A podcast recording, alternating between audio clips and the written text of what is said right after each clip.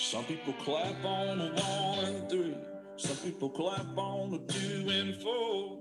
Some people don't join at all because they got no rhythm, and that's all right. Some people they drink too much. Some people don't drink enough. Some people are just like me. I hope y'all forgive them. I'm like stars inside a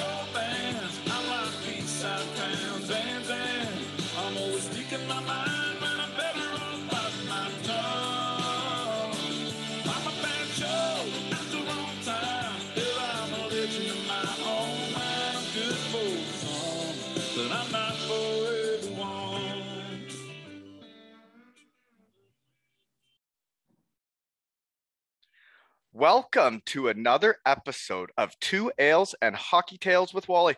And today I am so excited to have on a 45 year old from Lethbridge, Alberta, Canada. His hockey journey took him to Canada, the USA, Germany, and Northern Ireland. A seventh round pick of the Quebec Nordiques in 94, a rookie of the year in the BCHL with the Powell River Paper Kings, and another Colorado College Tiger, where he was a third and second team All WCHA and second team All American.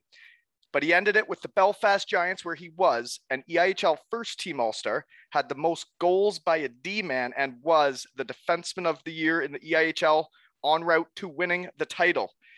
But he is best known for 12 Jahr Spielen in Deutschland, mit 9 Jahr Spielen for the Straubing Tigers as a Linksverteidiger and his jersey is retired. That's nine years in Straubing, folks, and his Fear and Swansik, number 24, is retired there. Welcome to the podcast, Kelvin Elfring. Vielen Dank, Wally. Uh, yeah, thank you for that uh, lovely introduction. Uh, it's been uh, it's been a long and uh, awesome journey. So thanks No, for having me you- on. I appreciate it. You got a lot to cover, and uh, with guys that played in Germany, basically nobody can ever speak German. So you were there 12 years. Can du sprechen ein bisschen Deutsch? Ja, Ken, klar, wir können das Interview auf Deutsch machen, wenn du willst. The Ja, Gans, äh, the Ganze podcast, Talk Podcast Deutsch. auf Deutsch, ja. Ich bin, äh, leck ich me hab, a Mosh, keine Chance. Lass mich da, Marsch. Ja, alles okay. machen wir dann auf Englisch.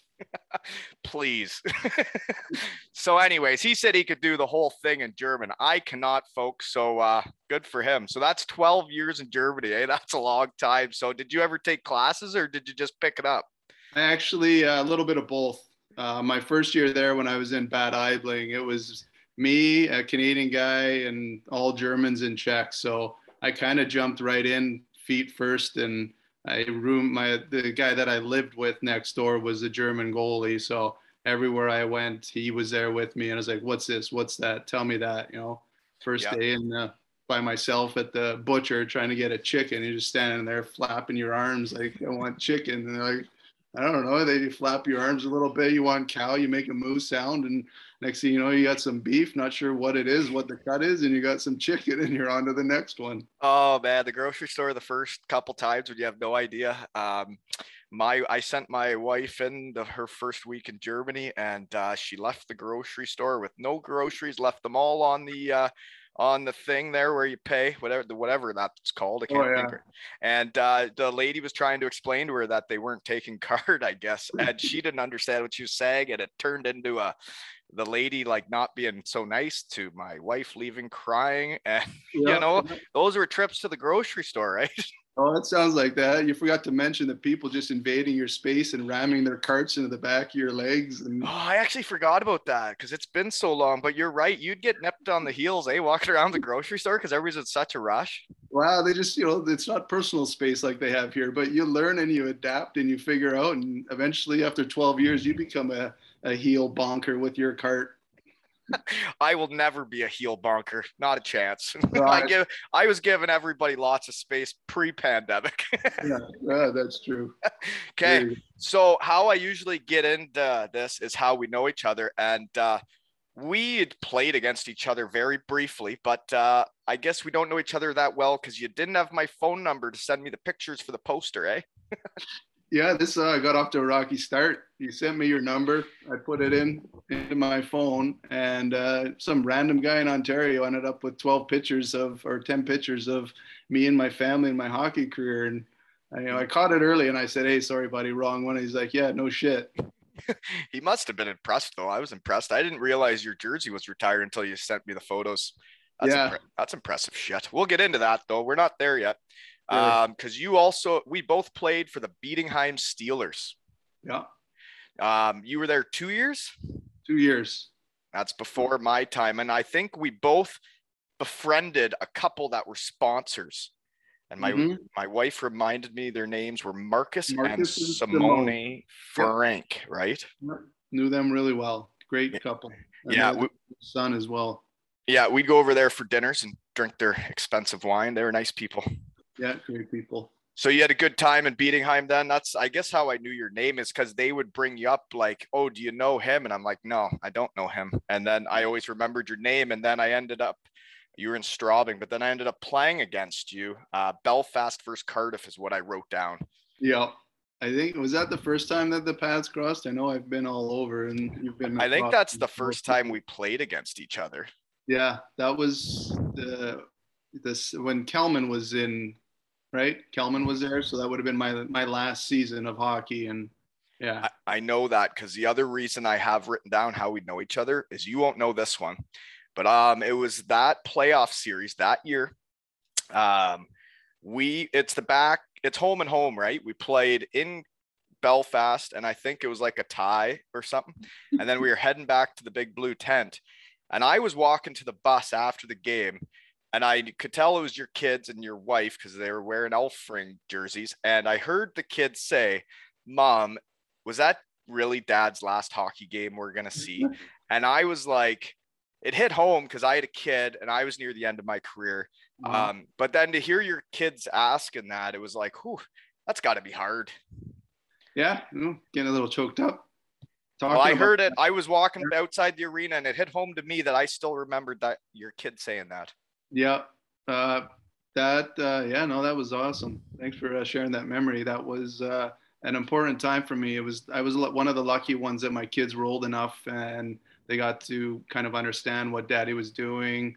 You know, after the games, you know how it is over there. The kids would come on the ice with me when you do the, uh, the fan lap, which I'm sure most North, North American people think, what, what the hell is he talking about? But you know that was their favorite time of the year too and even when i was younger or sorry when they were younger after practice they would come on the ice throw the wheels on and we'd spend about 20 minutes just shooting pucks and skating around and i was Yeah. uh, So how old were they then at, near the end? uh well, my daughter was in p3 and my son was in p1 so in third or fourth grade and first grade roughly So yeah. they, Well, to be a that. hockey player and have kids old enough that they can actually enjoy it, like what an experience. My kids weren't really old enough. Like there were the couple seasons in Cardiff where I could take uh, Colby out on the ice and like mess around after practice, and all the guys would stay out and play with him. And that was Yeah. his first time skating, and it's stuff you never forget, right? no, there's so many good memories with the kids. It's definitely uh, something I cherish. And thanks for sharing that story. That uh, I'll definitely pass that on to them. Yeah, no worries. Um, and that brings us into your other child that uh, how we know each other is Kanzi. uh, I'm not gonna sewer the guy too bad, but I will just say I think what seven or eight years we played together, and uh, my kids called him Uncle Kanzi. Just on a random Tuesday, get ready, you know, wake up in the morning. Kids would go down first. Who's on our couch sleeping? Kanzi. Guy knew how to break into our. He didn't have a key, but our back door, if you shook it a couple times and like jiggled it, you could open it and he knew that if he came and slept on my couch, I would wake him up and take him to practice as opposed to sleeping through everything in his apartment. So my Yeah. kids would wake up, go downstairs. Sometimes they draw on his face or jump on him, and you know it it happened quite often. Uncle Kanzi was on Elfie's couch, and I'd wake him up and take him to practice. Oh man, his episode, um, Andy Canzanello, folks. I did not write down what episode it was, but it was recently. um, it was quite the experience too. He showed up 12 beers deep. Yeah, I'm not gonna pump your tires as much as he did, but uh, no, you don't know, no, that yeah, he was a. It was it was a great time though. It was one of the funnest pods I've had yet. uh, just nonstop laughter. It's great. That's you know. Well, there was Hefe in the background, eh? So you know Hefe. Yeah, I've been out to Vail a couple times and I've met those guys, and they're just. That's the background laugher, folks, of that episode. Yeah, it's our only episode with a background laugher, and I tell you, it made the what an experience. oh, I'm sure they were loving that too it was it was a great night. I tell you, that's what I mm. loved about this pod is you just don't know what you're gonna get, and it's like I'm seeing all my friends again a decade uh, later, right? for you, it's so funny. After his first sentence, I'm like, oh man, he's in one. He's yeah, I could tell right away, and then you could see him looking for words, and my gosh. Yeah. yeah. I knew he was in one, but it made for an entertaining podcast. And it sure did. And you know what? For how in one he was, he actually performed very well. Like, yeah. could have been a lot worse if they if the guy wasn't seasoned should have played seven years with him and seen how he performed at practice still going like that well i i really want to know um because like i see they retired your jersey uh so yeah. far have not done that for Kanzi um but like he mentioned that he felt like one of your kids and you've explained that a bit um on this pod we talk a lot about like going through different coaches and trying to stay in one place for a long time so how do you how does Kanzi stay there that long? How many coaches did you guys go through? Yeah, I, I honestly I don't know. I we counted one time, but uh, I think in the second because I was two years in the second league. Then we were Deutsche Meisters and moved up to the DEL. I think that was the last year that the winning team moves up to the DEL. And then they locked it until recently, which I saw Bietigheim just went in. But my first two years in the Zweites Bundesliga, I had, I think, four coaches, and we were first place both years. And then the second, the, um, the first four years in the DL, we probably had six or seven coaches. And see, I didn't know if they would change it that much. I didn't think they'd change that much because I didn't think Straubing would have that big of expectations moving up to the first league. It wasn't then. that, but at some like the first three years were pretty rough and pretty lean in the DEL. Like we just went into games to survive. That was our mentality. One of our coaches, like, hey, if we can make it to the second period in Mannheim tied, that's a win. Like then we have a chance. That was the mentality going into any game. And, and I, uh, I understand that. The fans would turn on the team and you know, you go on a five game losing streak or whatever it was, and then they would start yelling for the trainer, trainer Rouse and stop going to the games. Then you make a change, you show up for the new coach, play all right for you know five games, and get out of the slump. And they did it more to appease the fans. It definitely wasn't the coach's fault, but in hockey or any other sport, who's the first one to go? No, you're right though, and those fans did have uh, like uh, they had sway. I tell you, they let players know which ones they didn't like too. Thresher, yeah. Belgian wit beer, Bayfield Brewing Company. Um, sponsor. This uh, Bayfield Brewing Company is my my biggest and re- only sponsor, really. That's full time here on the what pod. What is that? Stout or? This is a Belgian wit beer. So it's you know it's uh you want me to get into it here? Yeah, you might as well. They're paying. You might as well promote them. Okay. The Thresher is a traditional Belgian wit beer, smooth and refreshing with a hint of coriander and orange. The Thresher was invented in 1786, made with grain production less laborious making wheat harvest much easier for Huron County farmers, including our family for many generations. This beer is our thanks to the farmers and all their hard work. Cheers. Well, you know, I, I appreciate that growing up in uh, Alberta. I was around all the farmers and the wheat farmers, so I appreciate that. And that's, I'm still around all the farmers. That's my honey hole. Yeah, that's good. There you go. Where, what were we talking about? Uh, we were talking about coaches getting fired. Granted, we did have our fair share of uh, suspect coaches. I, I, actually just went back and listened to your Smitty interview, and you guys were talking about Brittig, and I can remember some of my uh, German coaches that I had, and it was just, you know, for good or for bad, they had their own mentality. And at the time I was there, the first bit, they had the Russian mentality: two to three workouts a day, absolutely bury you into the ground run, skate, weights, nap, eat, skate, weights. I just miserable, miserable. And we did a lot of our training camps in the Czech Republic too, where there was nothing else out there, and you're doing weights in this crazy. So was Czech your coach German? Yeah, we had a bunch of German coaches. We had, we had German. Uh, Draisaitl's dad was actually my coach one year. Uh, That Leon guy keeps coming up, eh? I didn't realize who Yeah. I when I was over there a long time, and I didn't even realize I was playing against him. Yeah, I know.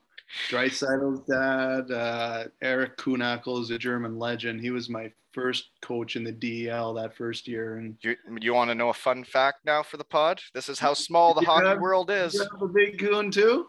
Tom Kühnhackl is my son's favorite player because he go. he got us down to meet all the Penguins and the Islanders, which Right. now the Islanders are his favorite team, but Tommy Boy's not there Perfect. anymore. Uh, funny story about Tom. He, uh, his dad, you know, most respected German hockey player, German Wayne Gretzky. He set his ringtone to DMX, and uh, Kühnhackl didn't know how to change it. So every time somebody called him, it was DMX that would start playing. Tom put that on there. On Yeah, on, on his dad's. Yeah. Uh, it's amazing when you start talking around how small the hockey world is, though. It, like it really is strange. It's ridiculous. um, okay, so we haven't got into yet. We got tied up with Kanzi and everything because for me, I found it interesting that the two of you are both great dudes, both Yeah. great players, kind of similar, like both kind of offensive left-handed shot D men that Yeah. can move a little bit, not very physical, but like offensive and can play. That you two were on the same team for like seven years. That is like the left side of your decor for seven years. And when you start changing coaches, I'm just surprised they kept both of you all the time. Yeah. Um, you I know you're both good, but coaches like to change shit. They do. Uh, I think uh, I I don't know. I don't have an answer for It's that. being Um, good dudes. Yeah, I think you know I was good to Straubing, and Straubing was really good to me. I was really involved with the people, the community. I you know I was never one to sit back. I was always you know Kenzie was involved in different ways, and you know he had his fun, and I I kind of had a different approach, but um you know similar players. He was a little little bit more gritty than I was for sure, and uh, you know I just I guess I brought something different, but you know, we both had phenomenal runs there, and to be able to stay with a team for that long in any sport is uh, pretty impressive. I, I'll pump Um. Okay, well, well, before we move on, um, we have a couple random questions. Do you recall um, a story of where Kanzi's car either got misplaced or went missing um, before a Sunday game? I remember that happening, but I don't know where it was, or oh, it was down by the river. I, uh, I, I don't remember the details. If you got the details, I'd love to hear it. But I, know- I don't have the details. I just I heard I should ask. Okay, no worries. yeah, Next three things I'll bring up, and you can take it wherever you want. Okay. yep.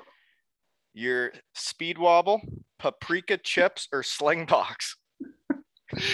uh i don't know. I when i skated i had this uh i wasn't the strongest of uh players i guess. So i i, I always had kind of an awkward stride and an awkward uh movement and it got dubbed the speed wobble i'd give somebody like a head fake and it would look like a speed wobble and then the next thing i'd be around them because they didn't know how to handle the speed wobble that started in germany Uh, and the, the damn paprika chips. Like I'm from Canada. I love dill pickle, ketchup, all the good flavors. And the number one chip over there was just paprika chips. And we would watch Slingbox and eat paprika chips at my place or Kanzi's place on our computers because they didn't even have TVs. bad chip game in Germany. Bad Oh, chip game. oh. Great chip game in the UK.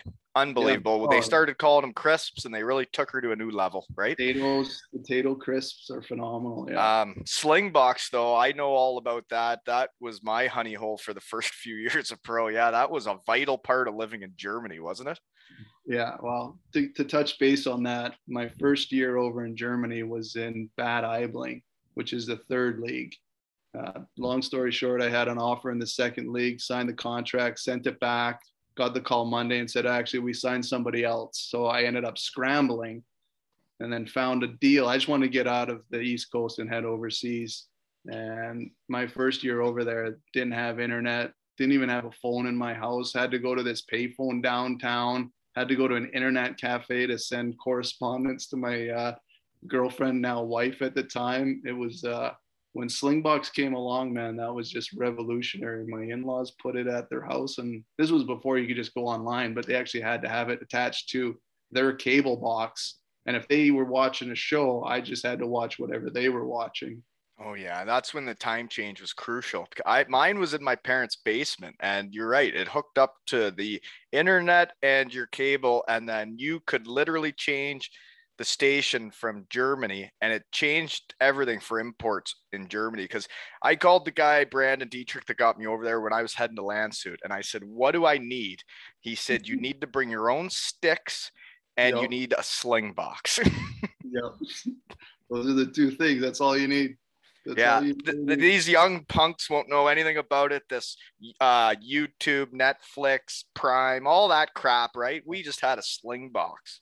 Slingbox, and then a couple of years, I ended up getting that British satellite. You paid someone on the black market, you get a satellite from the UK, and Were you the one teaching Schmidt episode three to do that? Then he was doing that too. yeah, yeah. I think uh, we watched Friends probably the whole season, probably you know five times a year from front to back because there's just nothing else on. Oh man, yeah. If you didn't, if I wouldn't, if I would have gone over there without the sling box, I don't know if I would have lasted. Because man, you can only watch so much CNN. Oh, Okay, moving on then. We have not got into anything yet. We've just been talking, but that's okay. That's a good thing. Um, where and what are you doing now?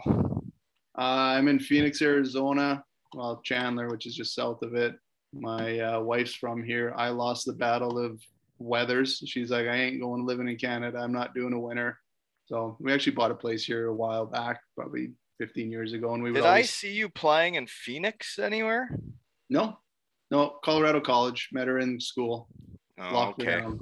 Locked her down in college, and then uh, yeah, so we moved here. We were always summer after the season, which was kind of crazy in the 40 degree heat.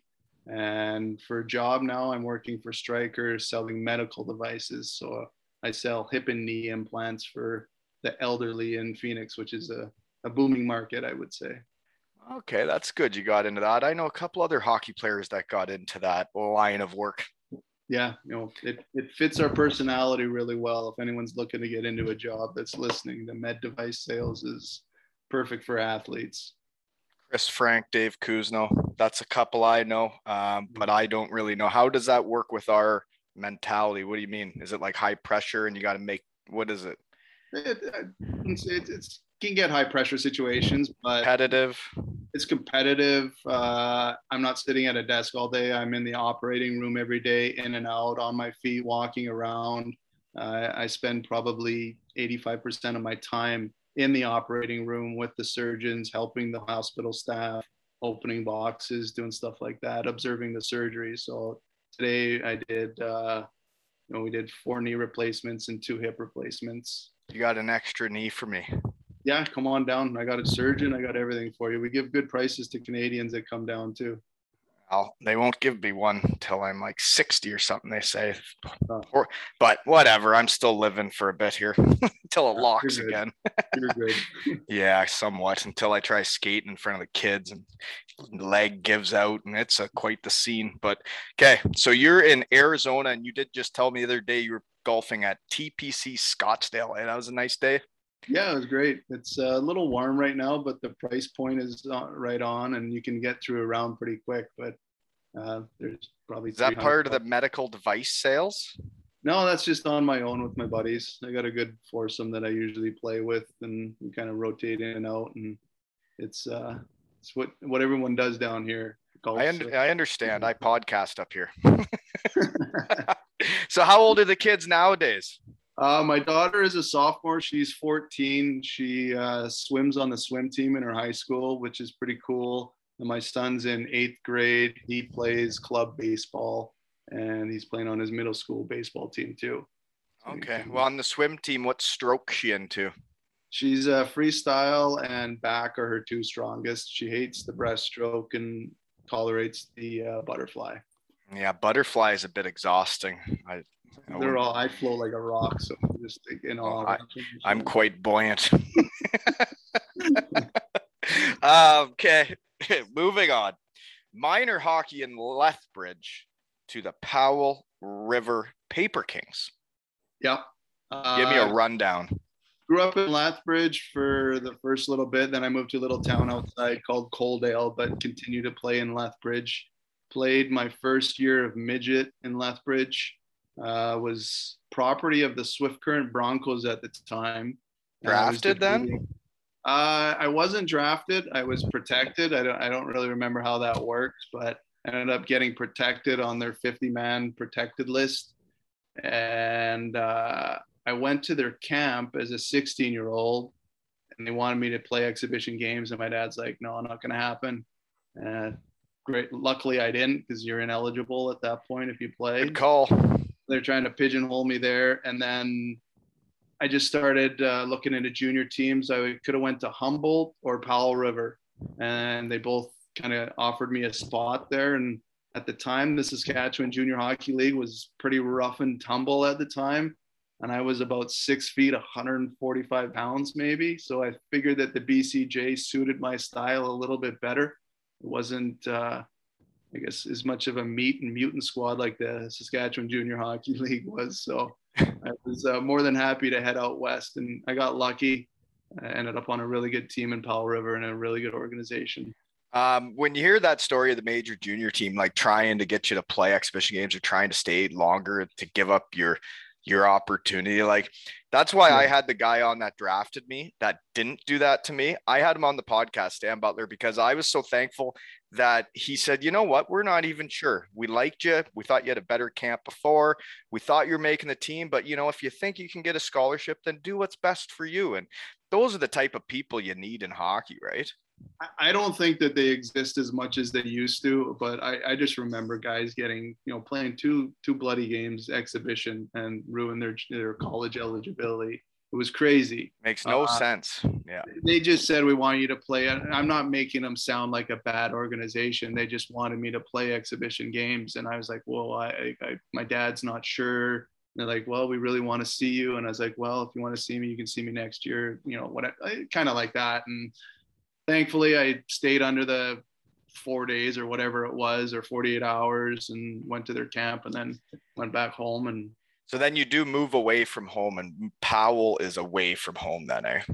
Powell is away from home. It's it's uh, right on the coast, and you think you can drive to it, but because that coast has so many inlets, I had, you had to take two ferries to get to Vancouver. So it wasn't just a, it's only 60 miles north of Vancouver, you had to take two separate ferries. So it was about five hours just to get to Vancouver, and then if you had to head into the inland, it was a little bit longer. But Okay, I have no idea about out west. I've never really been out there. yeah. So, it, but it was awesome. You know, what are some of the best times you had on the bus? We had a sleeper bus back in junior, and we'd pull up to the ferry to we'd go play in Bellingham, show up at the ferry terminal. Ferry would be gone. We just sleep on the bus in these bunk beds. The, the rookies had double beds, and the vets had single beds on the one side. So you can imagine what that would smell like. Just 16 to 20 year olds on a Yes. bus sleeping Just bo and farts.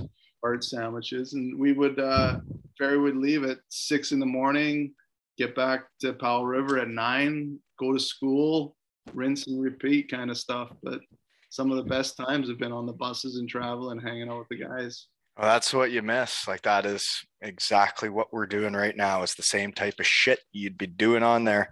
Um, so then you got recruited out of out of Powell, and you only played one year there. Is that correct? yeah my senior year in high school uh we had a pretty good team and i got lucky at the same time we had a guy on our team named robbie gordon and he was a high high draft pick high prospect he ended up going to the So second round He was bringing in the scouts. Yeah so you know I, I got lucky. Scouts were in the building all the time you know watch robbie kind of catch their eye. I had a good year that year. Uh, that was my first year of the draft eligibility and by about christmas i had a bunch of different offers started taking all my visits which you know th- that was so much fun in itself going on these visits as a 17 year old i'm sure it's changed a lot now but you go to these schools and probably more rules now, eh? Yeah, you know, they just try to get you down there, get you hammered, and go to these college parties. That is, I was only 17, and I was like, holy crap. Me too. best thing in the world. It is the best thing in the world. you feel so special too.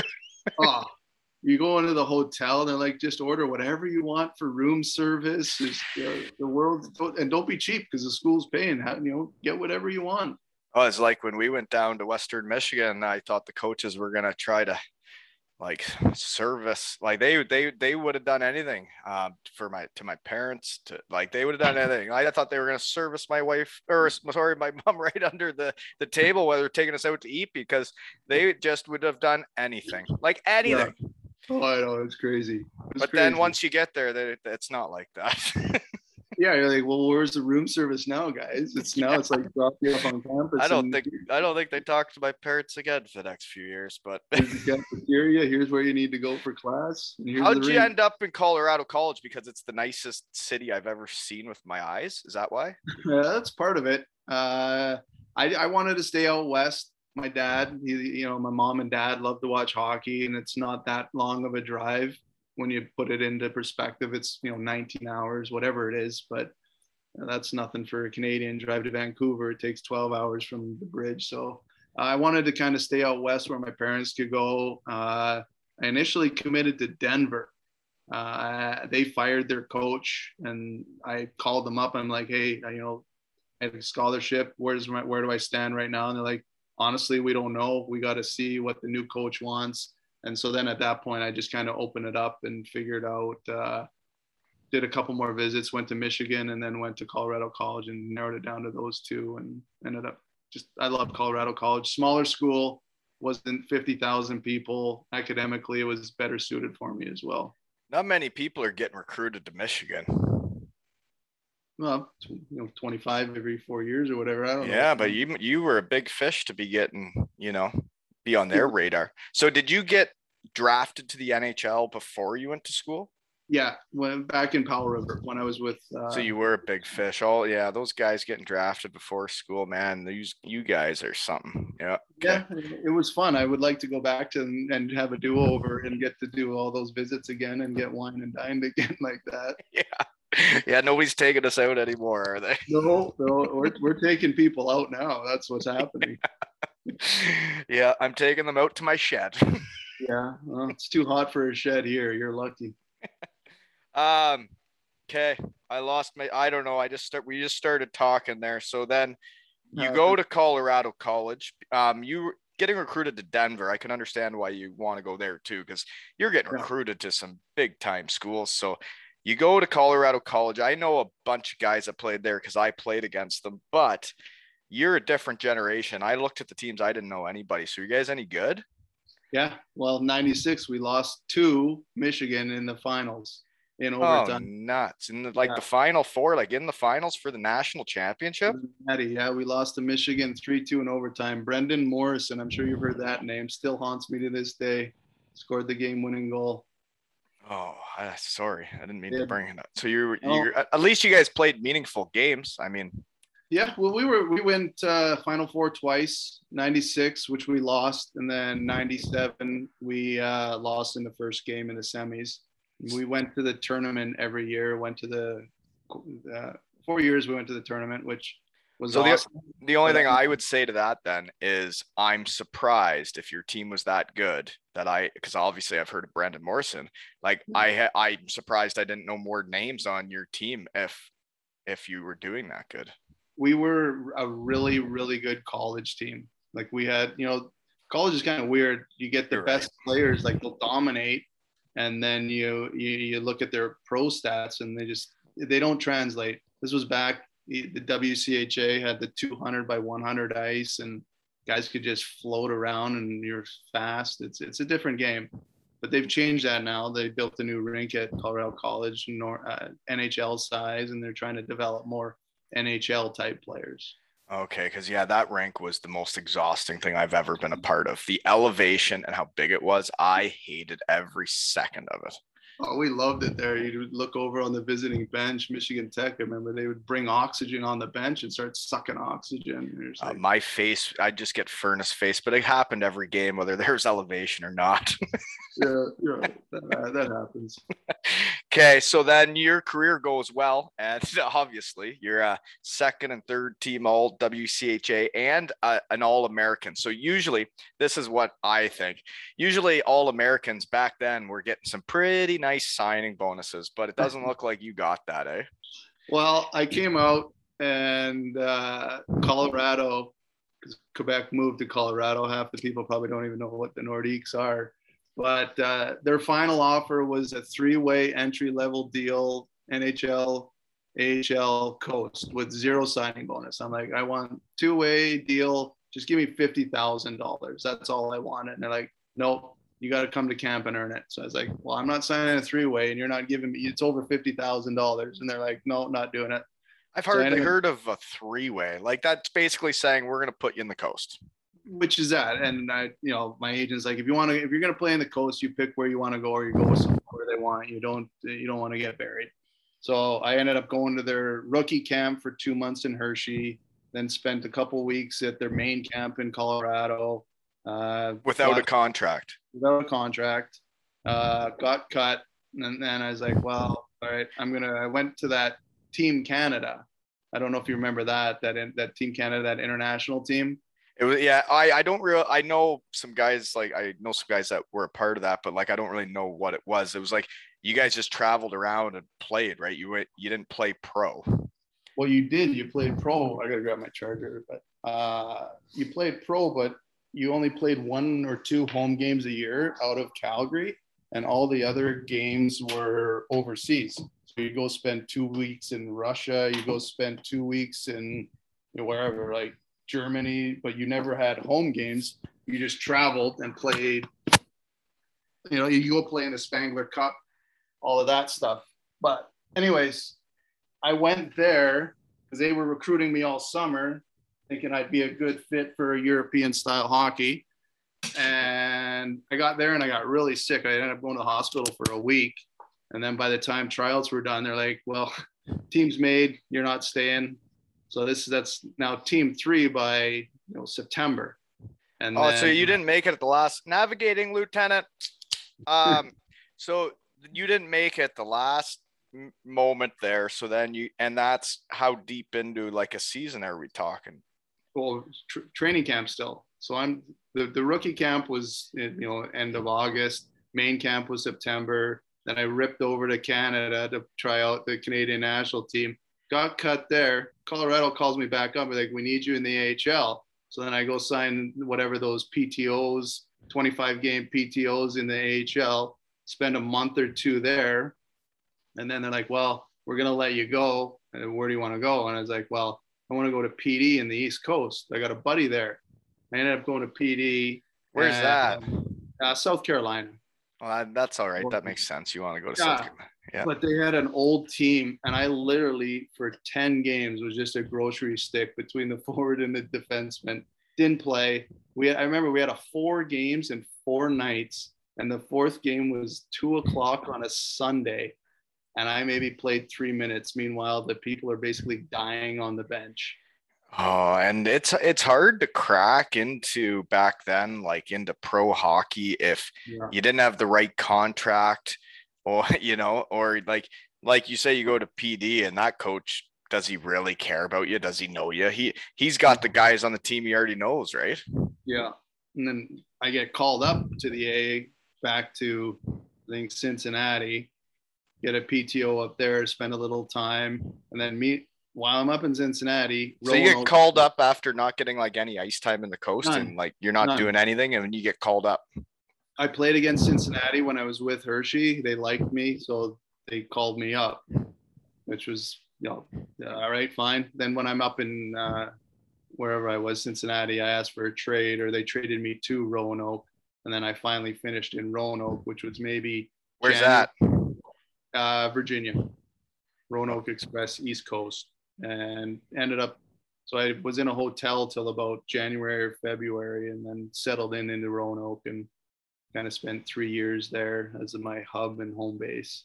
Yeah, I did see that that that was like your kind of you that's where you fit in in the coast and then so your first year you do you have a couple call ups and you then you find a place that likes you. So then the next year you could just go back to Roanoke on a coast deal.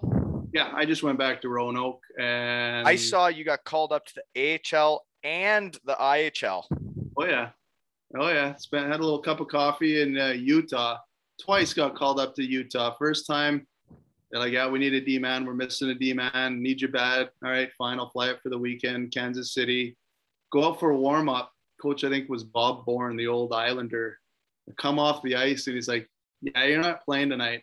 I'm like, well, Why am I here? Why? Why? He's like, I, I didn't like the way you skated in warmups. Uh, we're not gonna play. I'm like, all right, you're gonna play five, four D and four forwards. He's like, yep. Right. He's like, all right. So I sat up there, collected my three day weekend PTO money, and then went back to Roanoke. Didn't even play a game. Oh man, that, yeah, it's amazing in the hockey world when coaches see something they don't like, and then that's that. Like we had a guy that came to Bietigheim in the second league in Germany for a two week tryout. He gets cut from the second league in Germany. So then he signs in the Finnish Elite League. No way. Because that makes sense, right? And then I'm still sitting there in Bietigheim going, well, how does that work? Crazy world. It is, but the, the coach didn't like that he used a small stick for a tall guy. Yeah, sounds about right. Just didn't like it. He couldn't handle that.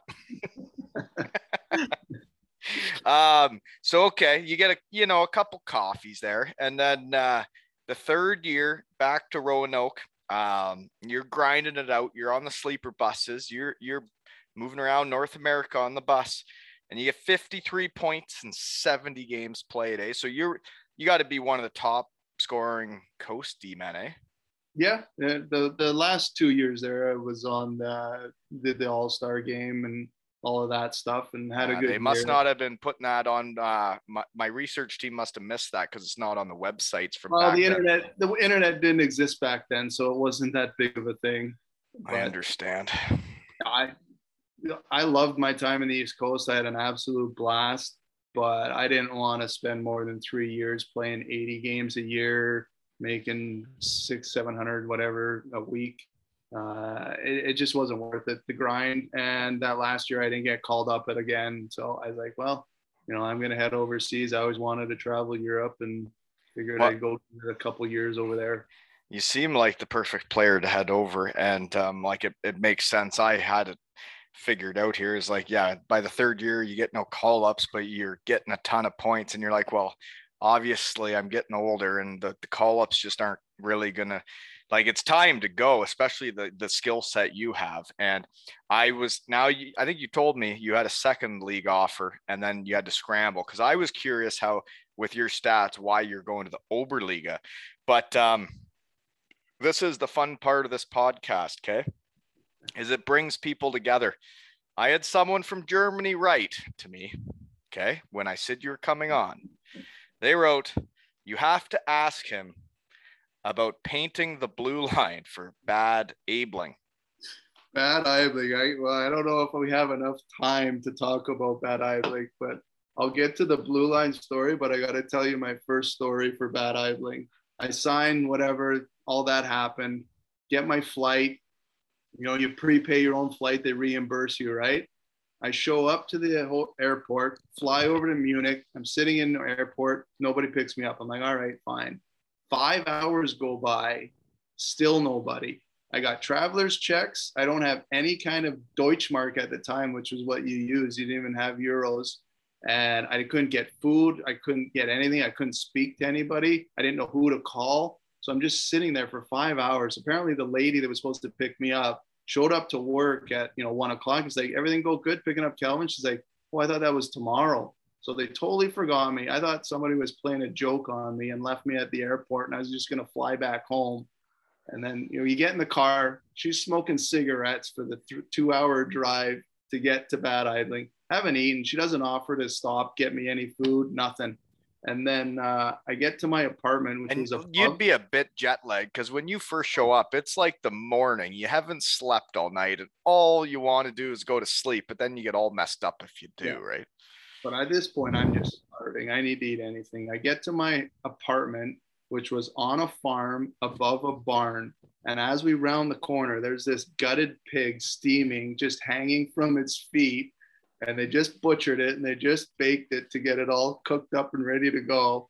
And then I walk up into my apartment back to that German guy that I lived with. He's like, Oh, do you want a pizza? I just made one. I was like, Oh, perfect. Like, I'm starving. I'll eat anything. And I take a bite and I'm like, What is this? And he's like, It's tuna fish and onion, which is not a good pizza, I'll tell you. And, And they do make it over there. I've seen it over there. They are putting tuna on pizza, aren't they? Yeah.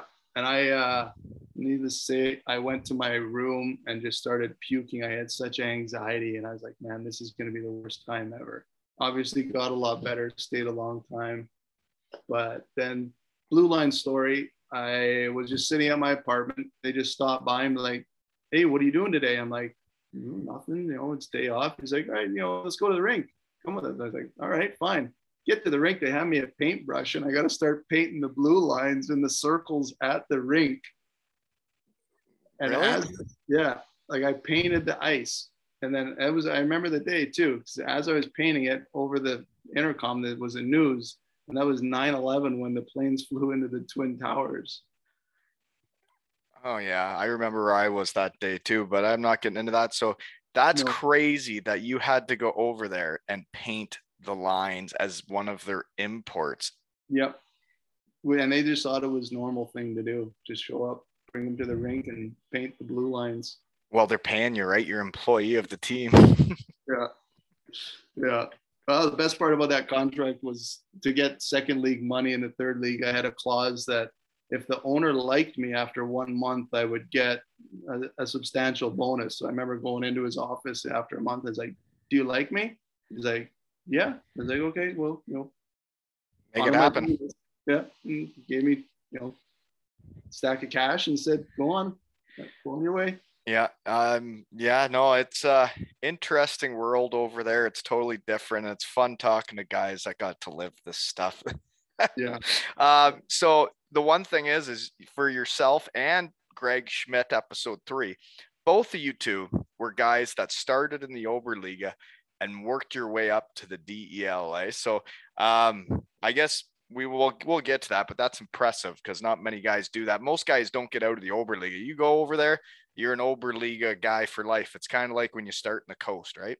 Yeah, I got lucky. The coach that I had in Bad Aibling, he uh, he got hired because we were projected. You know, they come out with those lists every year. We were projected to finish, I think, 13th place that year, and we ended up finishing second or third, which was it's like the worst team. We we average about 190 fans a game in that Oberliga arena. It was crazy. And he got offered the job in Bietigheim and brought me along with him. That was the one stipulation. What's his name? Uh, Marcus Berwanger. The Berwanger. Yeah. I don't know the Berwanger. No, Um, big, Barry. Big Barry. Big Bear Vong. Okay, I don't know him. Um, He lasted two or three months in Bietigheim and got moved on. Bad Aibling. Where is that? Uh, just outside of Mu- uh, Rosenheim. Oh, right outside of Rosenheim. you weren't playing in the Rosenheim Arena though. No, we had our own arena. Not that big fog. So you're pit. in Bavaria. So you're right by Straubing where you spent most of your time then. Yeah, it was right outside of Munich. I, the first mm, two weeks we were there, they had one of their big giant beer festivals, Oh, talk dirty to me, Elfie. and we would go. We would practice at six o'clock at night in the Oberliga, so we would go to the beer festival every night. Go home. I didn't change time probably till about three months into the season because we didn't practice till six o'clock at night. Cause you, cause you're in that league and, or there's guys that have jobs. yeah, they have jobs. They work in the morning, and then, you know, there's like six imports, or sorry, there was three imports at the time in that league, and then there was the odd German that uh, didn't have to work as well. So it was uh, it was quite comical. Didn't change my clock for, from U.S. time for Oh, you must have had some fun though. Those beer tents at the start of a season, they can really bring a team together, can't they? Oh, it's such a it's such a fun time. It is. It's the best thing you can. It's the most fun you can have. I think. Like going out for a night is going to one of those beer tents. And they shut the tents down at like 10 o'clock, and you can either take a left and go home, or take a right and go downtown. You could do whatever you want, just kind of depending on how the night was going. The Fußgänger zone. The Fußgänger zone. eh? That's the walking street, folks. Uh, That's downtown. Yeah. Okay, where am I now? So you're yeah, I know why you go to Bad Aibling, but and then I get why you end up in Bietigheim. So then, uh, where do you live in Beating? What I'm just curious. Do you know? Like I don't know how to even explain where I live, but I where do lived you- right across the street from the train station. Oh, okay. There was uh, like a high, like four apartments there. By a Um, bakery. yeah, yeah, Justin Kelly lived there. Yeah. Probably. Yeah, Their goat. They they retired his jersey. I used yeah to. So I used to go party in that apartment just to let you know. Isn't that weird how small the hockey world is? Because we've never Yeah. really met. I used to party in your apartment. yeah, you were right there. We used to play beer pong there. nice apartments. It was, yeah, little patio off the top there. Yeah. Oh, Be- Bietigheim was great. That was when I first got introduced to the Kabinenfests in Oh. Bietigheim. You didn't have them in bad eye, like because you, No, you were you were uh, you were yeah, painting the lines instead of a Kabita Fest. Guys were working. So uh, so talk to me. Tell me about your your uh, Cabina Fest experience. Uh, Bietigheim was fantastic. I played with a guy, uh, Craig Teeple. Uh, you probably heard the name, Yeah. legend there. And regardless if there was a Kabinenfest or not, me and him convinced our wives that every Tuesday there was a Kabinenfest. So regardless if there was one of these locker room parties, me and him would always go out in the town on a Tuesday night. This is be- this is- is before all the uh, social Yeah. media and Yeah. phones because you're not getting away with that shit now. I'll get away with that now. So every Tuesday, and we you know you get you know six guys that would join us, or sometimes it would just be me and Teeps out on the town, uh, having our own little Kabinen fest. But the Bietigheim was fun too because we would have uh, whoever usually went home first, we would mess with them. And I remember we had this Czech Peter Gould. I think his kid played in the league a little bit after him, but he would always be one of the first ones to go, and we would just constantly mess with him. One night was chicken wings, so we took the plug out of his Easton, put some chicken wings down it In his stick. in the stick, and it was rattling. You know, like he couldn't figure it out. Took the blade out, tried to get it out, thought it was a piece of glue, couldn't get anything out. Just rattled for about two weeks, and then finally. Did he play day- games with the chicken wings in there? Oh yeah, he played two weeks with chicken wings in his stick. he had no idea. And his stick finally broke one day, and he figured out that he had chicken wings in it. So what was a Cabina Fest in Bietigheim back then? Because Brittig wouldn't let us have any. We weren't allowed Oh, to drink really? if we had one. So like, did you guys bring food into the locker room and drink, or was it just drinking? Every every new guy to a team had to host a Kabinen Fest. So usually do it with two guys. So you'd go talk to a Metzgerei or a Döner kebab shop and say, hey, we need That's a that's the that's the butcher or the kebab shop, folks. Like There it go. sounded like, yeah. There you go. Butcher in the kebab shop and be like, we need 30 kebabs and some fries Oh, you're talking dirty again, Elfie. Stop it. uh, with a little sharp sauce on it, some Mm. hot sauce. And then you bring like three cases of beer, which, you know, cases of beer over there were like $10 each. And you just sit there and drink beer and eat food and play cards. And you could sit in the dressing room and the rink would be closing. You just kind of walk out or they would kick you out at 10 and you either go to the Fußgänger Zone A or you go home, depending on who you are and what you're up to. And but what we- age you, bracket you are, if you got kids, all all the above factor into your decisions leaving the locker room that night.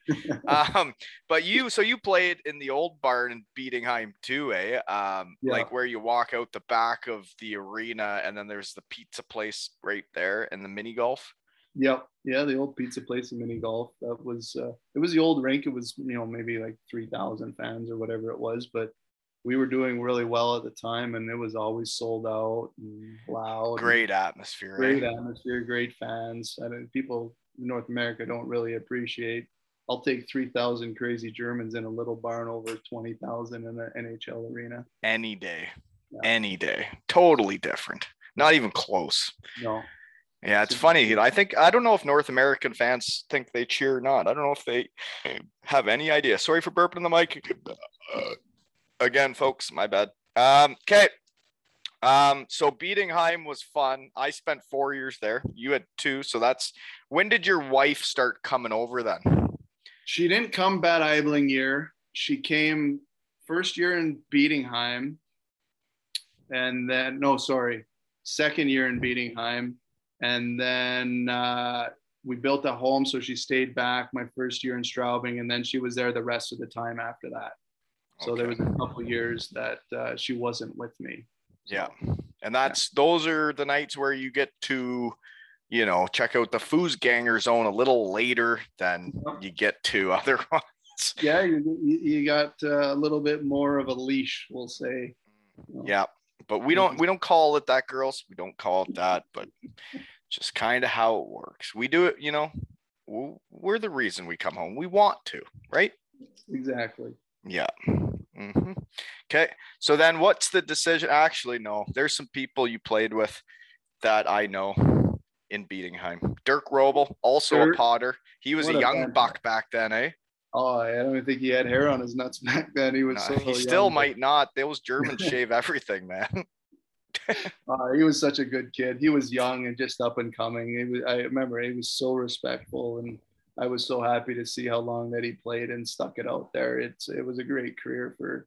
For he hurt his arm there and didn't last as long as he should, but he did get his jersey retired and he was a potter. So that I, I just realized I've had three people on that have had their jerseys retired in Germany. That's pretty cool for a guy in my shed.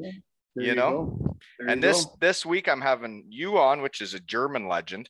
I'm having a Swiss coach legend on, and I'm having uh, I had Jonathan Phillips on, which is a UK legend. Yeah, Tell you, really hitting the globe this week.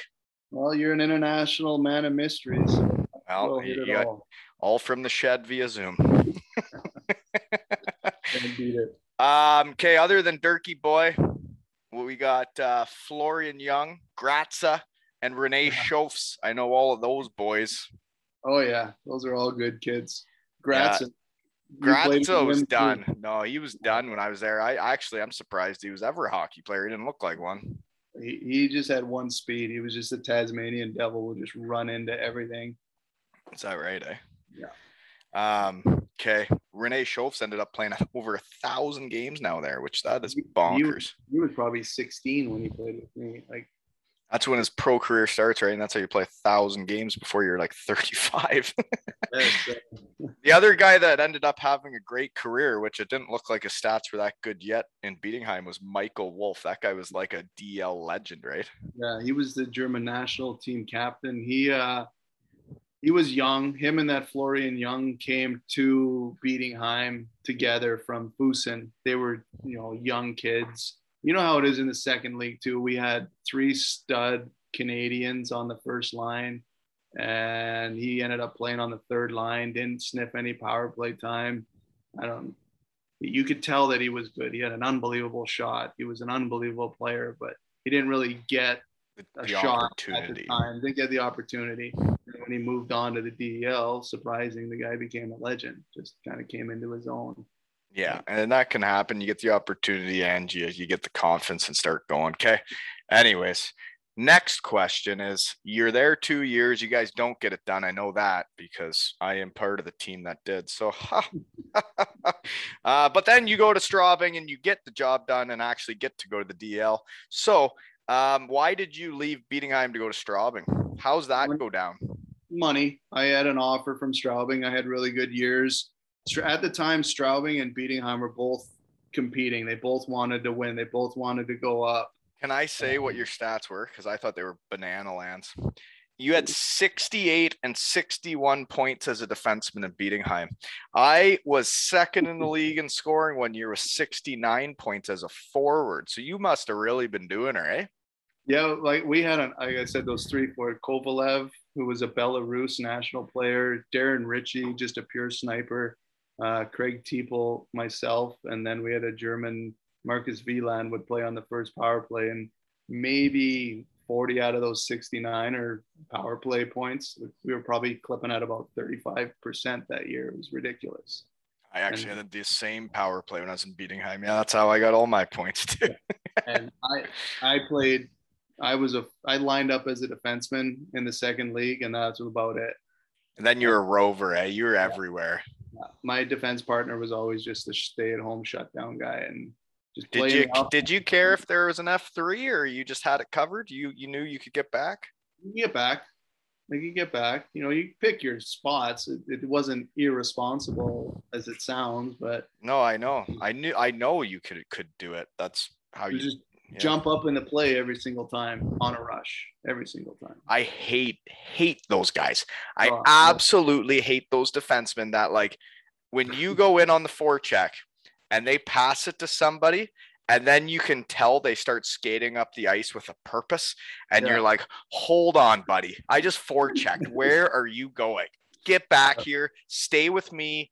We'll watch everybody skate up the ice. We'll get there like we when we want to, but stop it. When those guys take off and you're like, oh my God, if I don't catch him, he's going to be the fourth man in and probably score the goal. Usually wait for a guy like you to try to throw a little check, slip out of the way, and then just head north. Oh, you're the worst. Terrible. Appreciate that. Yeah. No, that's not fun. I don't like that. So that's what you're doing to people like me, eh? Yeah. That- That's that was- when that's when coaches really got upset with me is when like I would try really hard on the forecheck and then I I would get winded on the way back and there's Yeah. no way I could keep up, right?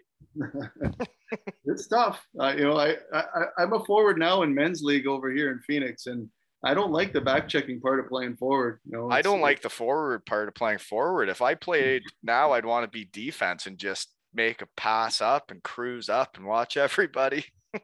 Yeah, I'm the same way, but I end up going forward. I only do it once a week, and that's my exercise for the week. So I might as well go all out. Why? So you guys do have hockey around there, eh?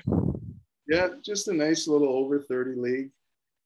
A league, eh? So they're keeping like wins and losses. Oh yeah. That'll get competitive, eh?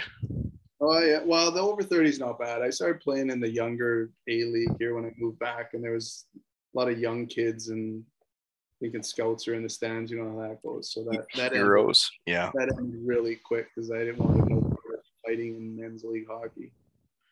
Didn't Hey. like it. as a player. Sorry, I think I cut you off with your decision to Straubing because um, you went there because they had, gave you a good deal, and Bietigheim had good money when I went there, um, and they were trying hard to win it. Um, but Straubing obviously was too. Um, And Straubing's a beautiful place. It's kind of like Landshut, right? They were the big rivals in the second league back, from what I heard, because they were so Yeah. close, and that's where I started. Yeah, they were back in the day. They were pretty big rivals, but it was I got offered a deal from Straubing, and I actually offered it to Beating. I'm like, match this, and I'll stay. And they're like, no, we're not going to match it. So I was like, all right, And you got your answer. yeah. But and then we ended up playing Straubing in the playoffs that year after I already signed with them, and then we ended up knocking him out of the first round. And I already signed with Straubing, which I thought was one of the craziest things of my life. That I'm On- playing the team I'm playing for next year, and we just eliminated them from the playoffs. Um, the signing with teams before the season was over was one of the weirdest things I've ever heard of. Um, like when I was in the, the for my first playoff drive in the second league, both teams that we put out during the playoffs, right after we put them out, offered me contracts. Yeah. and I was still in the playoffs. I know it's crazy. I, we were shaking hands with the one team, and he goes, "Do you want to play for me next year?" it's like I was like, "Dude, I'm going to the finals now. What are you talking about?" Oh, it's a it's the wild west though. Eh? You can just sign with anybody whenever the hell you want. anytime. Like first month in the season, we had guys in Straubing that would have a good year in the DEL and they would get an offer like a month into the season and they're already signed with his other team. We're losing every game of the year, you know, going winning one out of every four or one out of every five. And they're going to Mannheim the next year or they're going to Fran- you know, it, it was just crazy that you could sign with the team. and then, During- and then still have half a season left. And I they I remember asking the Germans about that, and uh, and they just said, "Well, that's next year. Like we're he's on this team this year." And I'm like, "Fair enough." But it's I guess it's the football or soccer mentality, right? Because they know I don't know maybe I don't know anything about it. Very weird though. Yeah, no. So, but I had a good time. I enjoyed Bietigheim, but at that time you try to make as much as you can. So, financial decision. Well, you made a great decision, just so you know. So, what were were there any ties to Straubing other than the offer at that point? Uh, they were the team that initially offered me the contract and pulled it away. Oh dear. And I went to Bad Aibling. They were playing tough to get and, and like kind of yeah. So well then Kind of made you want it more or what? well, no, they they pursued me after that because they offered me out of Bad Aibling too, and then every year they offered me and offered me, and I oh, said that's no. nice. Yeah. Jeez. So they Woolen shop. there you go. You got a nice little uh Isn't that nice? going there. I like all the beers they they uh, provide. Um, so why you and Kanzi got along so well. we yeah we did get along well. Um, So yeah, it was uh they kept pursuing me, pursuing me. Then finally, after the third year, they offered me the the right contract. So I went there, and I had no other ties there. Nothing, didn't know anybody. but- so that's when they're still in the second league, and the first year there, you guys don't win it, right? Yeah, we lost in the finals to Duisburg, but that was the first lockout year. And they ended up getting a couple NHL guys or AHL guys at the end of the year and kind of stacked their team. And we lost, I think we lost in game five to Duisburg and they went up to the DEL. So we finished first the whole year, had the best team, and then lost when they stacked from all the uh, Right. That, and that team used to have money, and then they went like bankrupt, right? Yeah, their owner was owned a strip club in uh, Duisburg, so I'm sure it was just kind of like a money laundering scheme. A lot of their money was probably not on the up and up, but that's just Or, me. that would, would make sense. And then there's a little more cash flying around. Um, for guys the liked it though. They, had some nice cabinen fests at the uh, they might even have some guests with the food or what? yeah. Uh, entertainment and food, a couple kebabs and entertainment.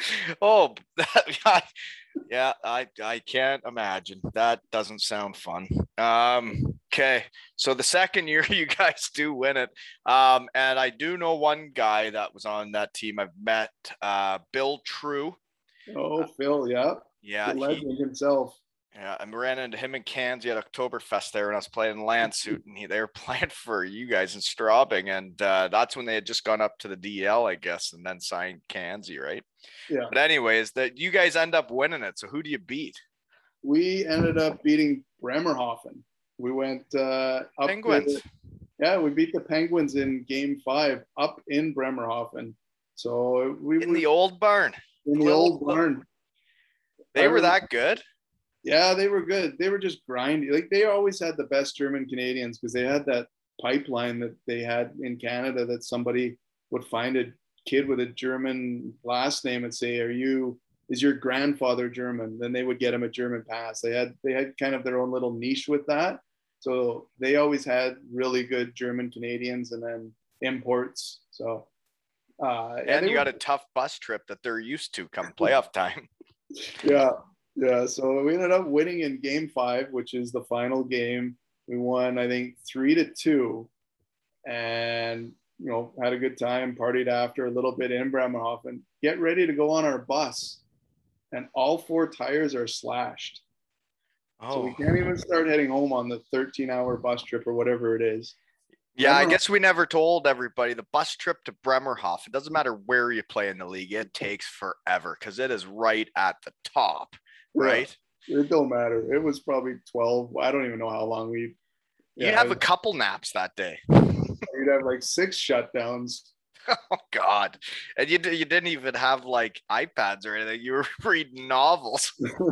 well, we were playing cards schnarples up and back Oh yeah, a lot of cards. Yeah. Yeah. So then uh, Bremerhaven wrangles up a city bus from the city for us to drive back to Straubing, 16 hours or you know whatever it is, 10 hours. And we're about This is after you win it. After we win because our bus is done. Someone slit. We just left everything in Bremerhaven on the other bus, and because we wanted to get back, because by the time we get back, it'll be eight in the morning in Straubing, and we'll party with the fans because they were going to meet us. So we get on this city bus with a city bus driver, and no GPS or anything. We wake up like six hours into it, and we're like, "Where the hell are we?" We were at the Polish border. The guy was trying to go into Poland. He's like, "I took a wrong turn. I don't know where I am." So the 12 hour trip turned into 16 hours. We get back to Straubing. It's, you know, one o'clock in the afternoon. The fans have been drinking since 6 a.m. waiting for us. and half of the people can't even stand up. Like they were so crippled. They would have been drinking from the night before when they won it. They Yeah, wouldn't have stopped. They just rolled it over, and so did we.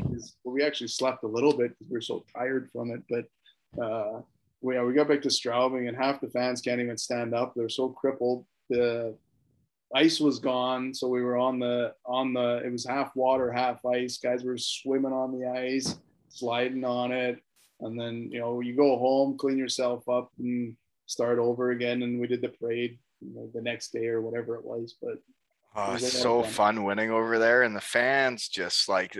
I remember doing it at Bietigheim, and I'm sure it's similar. Like there were fireworks going off. They were like lighting fires. There's drums. There's there's people with like the megaphones. It was nuts.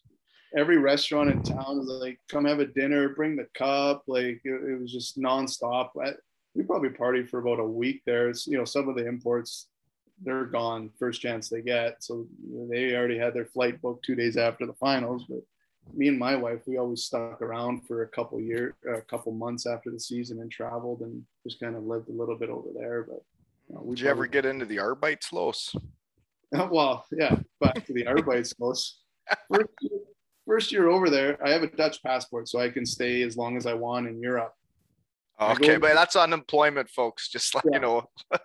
So I go to the I go to the office to get health insurance because the season ends. You only get it for eight months.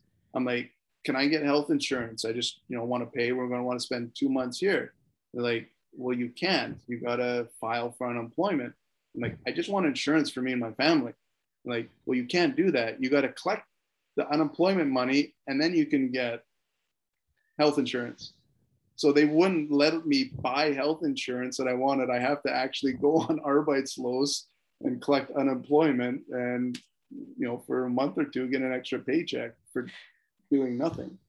Right. But like when I went over there and it was in Landshut, they kind of like told guys, they're like, you know, this is a possibility. The way it kind of works is if you've signed a deal for the next year, they'll leave you alone because you know they know you got a job coming up, right? So Yeah. like, yeah, I, I only did it once. I only did it one summer, but I heard of guys that tried to do it like every summer, and it was the best summer I ever had, man. I got paid in the summer. Like Yeah. I was getting paid to do it. I, ne- I never, when I left Germany, I always signed out. I never tried to risk it. Guys are like, yeah, one later on, they're like, just keep it all year. They'll give you a letter, just fly back. I'm like, nah, man, I couldn't do it.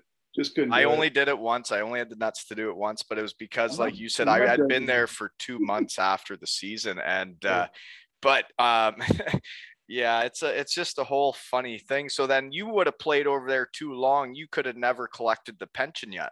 No, but uh, I've already signed up for that. So when I'm 65, I get you know It'll come. Five six hundred euros a, a, a month or whatever it is. Well, at least you'll get that. Mine's all gone now. Yeah. That's I had to so that unemployment money. You have you can only play so many months in Germany, or you got to wait till you're 65 to collect the pension, right? yeah. So I yeah. was two months over, and it was because I collected unemployment for four months. So I had to pay back the unemployment money to collect it. Oh, you did. Oh, so you could do that. I, I yeah, I didn't know you could do that. I, I had to say, I get yeah, fo- yeah. I was in Canada that summer. I'm sorry. Here's your money. I was well over that after whatever years. yeah, you were you were you were six years over that. Yeah, there's no options there. Say we got sidetracked again. Sorry about that. Arbeitslosen Geld will do that to you. Yeah, I didn't mean to do that. Um, so you guys winning in Germany, the fans just love you. But now you're saying when you go to the DEL, they don't love you that much. But I was curious how the contract negotiations and everything go when the team goes from the second league to the first league. Because when I'm in Bietigheim and we win it in the second league, um, like yeah, we didn't go up because of the crisis with the financial crisis or whatever. Um, but I was curious because then they start bringing in bigger money imports, and they're like, "Well, you guys were second league imports. We're gonna need DEL imports now, right? Like, how did that all go? They kept a couple of us. I want to say they kept I don't know four or five of us, and you you want to get paid DEL money, so you kind of figure out well I'm uh, on this team. I'm going to be a number three or four defenseman. You're going to bring in two studs. Kind of negotiate, knowing that you're a third or fourth defenseman. First couple, I think I signed a two-year deal my first year. I don't remember what it was, but you know, it was a good pay raise from the second league. And then as my seasons progressed in the DEL, it got better and better. And my last one was like a three-year deal, which was pretty good. Well, yeah, no, and then you find like you found a home, right? There's a lot of guys that go to Europe and never find a home that like Yeah. people like you, you fit in. Um, I can tell what you mean to the organization if they they retire your jersey. It doesn't mean you're just a good hockey player, right? Yeah. Well, thanks. I appreciate that. I, I put a lot into that too. Like I, I had offers to go other places, but I, I liked it there. My family liked it. Both my kids were born there. My wife was with me there for whatever nine of the years that we were over there, seven, eight years in Straubing. She was there. So we really got to know the people in the community. And like I said, we would spend a month to two months every year after the season, travel Europe, spend time in the community in Straubing. So it was just like that was our home. We kind of lived there for nine years and it was fantastic. It would have been a big adjustment then leaving. Um, I never stayed after, but like Bietigheim felt like home by you know the last couple of years. Like you've been there so long, you know about everything. You know when the festivals are. You know the people that are there. You know you go to the cabina or not the cabina. That's like the Christmas market. You know everybody at their different shops, and like it's just different, right? You know everybody. Did you ever go to the Besenwirtschaft and the Pferdemarkt in Bietigheim? The Besen, Yeah, that was the one where the farmers would host yeah. and they You would know about that? Oh, hell yeah. I, I knew a guy in Bietigheim that would take me around and go to all these little places. It was phenomenal. But That's where I had a Cabina Fest. I had my Cabina Fest for the Bietigheim Steelers was there. at a Besenwirtschaft. Yeah, man. It was the. It was right near downtown. It was where the farmers have all the stuff, and uh, we Yeah. kind of rented out the place for the night. And not sure if they're allowed back anymore because we had a Kazakhstan player that kind of got out of hand and decided to do the Russian knives on the table Oh, um, around his hand, like, and Yeah. he was like a goal scorer, and he did it. He didn't cut off his finger, but um, it kind of ruined their table. yeah, I could see him being pissed about that. But yeah, no, I, I love Germany and there was always a festival every every quarter. There was a Christmas market. Straubing had that Gäubodenfest, which was, in my opinion, better than Oktoberfest. We that was crazy. That was so much fun. I, Kanzi I, I, banned from that. but you're right though. Is like, did you say Kanzi was banned from it? yeah, I think is the, my last year with him, he was forbidden to go to Gäubodenfest he got out of control every year. You know, like you're not going. They And- they never said that to me, but they implied. Yeah. but like honestly, the ones in the small towns, like everybody Yeah. knows about Oktoberfest and it's Munich, but like what people don't know is that all these other towns, like Stuttgart, when you're in Yeah. They have Volksfest or whatever it is, right? Yeah. And it lasts a week, and there's the same big beer tents that you wouldn't know where you are. And it's incredible. It's just so fun. Yeah, I like that about the little towns because you're actually in there with the Germans, like in their culture. You go to the Oktoberfest and you're kind of hanging out with Australians, Americans, Canadians, Aussies. It's way more tourism. Yeah. is comfortable, but it's just it's a big tourist trap for the most part. The Germans go to the ger- traditional German tents, but uh, our main sponsor in Straubing was Hacker-Pschorr, and they had two tents at the Oktoberfest. So we You guys were there every year. every year we were there. We'd start up in the VIP lounge, like unlimited food, unlimited drinks, like whatever you wanted. They treated us like absolute kings, and then we would kind of just work our way down and kind of have our own little uh, Oktoberfest. Go to different tents, run into guys probably like you and Kanzi ran into each other. You just That's exactly what happened. Yeah. yeah.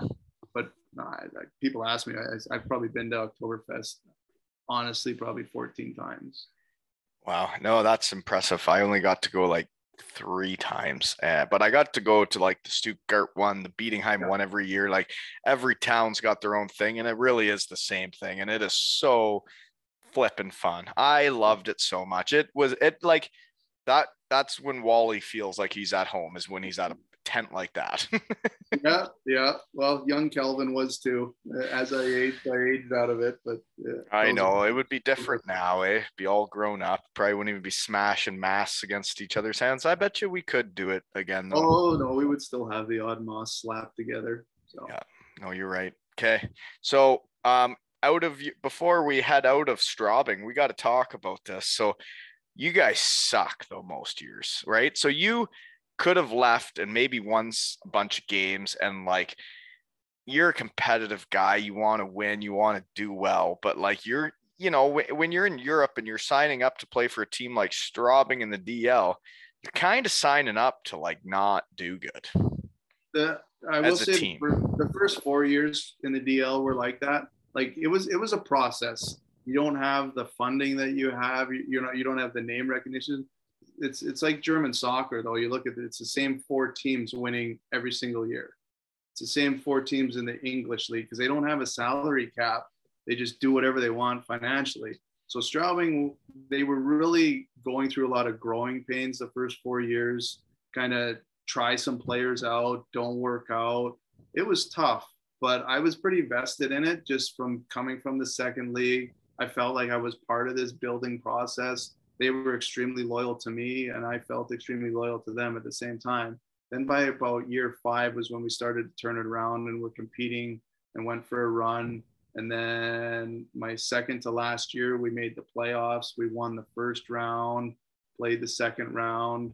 And I think we actually, one of the years there, we went to the quarterfinals or semifinals and lost to Berlin. So it was really a process, which was a lot of fun for me going I, through. I get it, man. Mm-hmm. I I mm-hmm. totally get it because like I was totally invested in Bietigheim and like yeah. when I thought we were going up to the DEL when we won it, I'm like I want to go to the DEL with this team and I would want to stay yeah. with them because I know them and they know me. And then we didn't go up and I hurt my knee. And then you bring in a new coach. Next thing you know, you know, it's not the same relationship, but it could have been so different. And yeah like when you you do get so invested in the town you know the people and you want to do well for all of those people right? Yeah for sure. You want to do well for the organization. Paid you good money over the last five six seven years whatever it is they put a lot into it and you put a lot into it. And it, yeah. it's just how european sports are. Look at the eihl there's the top three teams and then there's the bottom rest. And whoever has money does well there's no parity because teams just pay. Yep. No, you're right. You're right. So people ask like, why, why did you stay? Why it was so bad? I it really, I really enjoyed it. And it was, it was some rough years, especially when it's November and you're almost eliminated from the playoffs and you got five months left to go. But I'll tell you what, though, some of those times after when you have no pressure and you're just showing up to play, we had some fun those nights too.